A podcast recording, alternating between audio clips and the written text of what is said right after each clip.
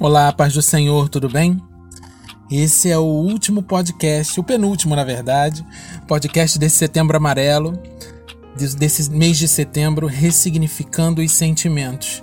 E esse podcast eu vou chamar de Ressignificando o Choro. E para ele, eu vou me basear no Evangelho de Mateus, no capítulo 5, verso 4, que diz assim: Bem-aventurados os que choram, porque serão consolados. O choro é uma autêntica explosão de emoções, de tristeza à felicidade. O choro possibilita o retorno da homeostase do organismo através da liberação de neurotransmissores e hormônios. A adrenalina é o primeiro hormônio que é liberado. Ela ativa os reflexos rápidos. A noradrenalina ela regula as funções cerebrais como humor, concentração, atenção e memória. Eles são, esses hormônios são liberados pelas glândulas suprarrenais, elas estão na parte de cima dos rins. E, e a gente precisa entender que o choro tem uma função no corpo, né?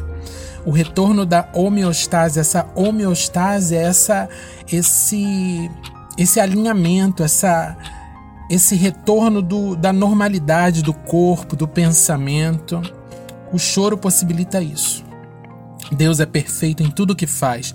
O corpo humano, seu templo, quando bem utilizado, possui todos os recursos de automanutenção e preservação, e seu espírito consolador, após o choro, pode ser ouvido, percebido, atendido e realizar seu trabalho perfeitamente a gente fica mais sensível e apto a reconhecer a voz do espírito depois do choro, onde tudo está mais tranquilizado, onde já houve a ação da adrenalina e da noradrenalina.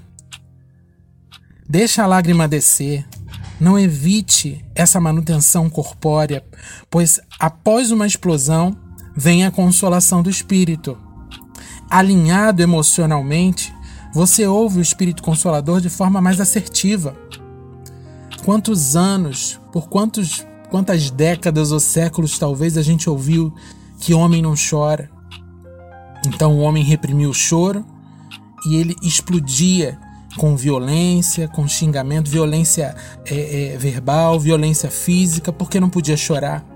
E a gente entende agora, né, através da ciência, que o choro é um alinhamento do, dos sentimentos do nosso corpo, é a saída da tensão e a volta da normalidade. Então chore, deixa o choro sair.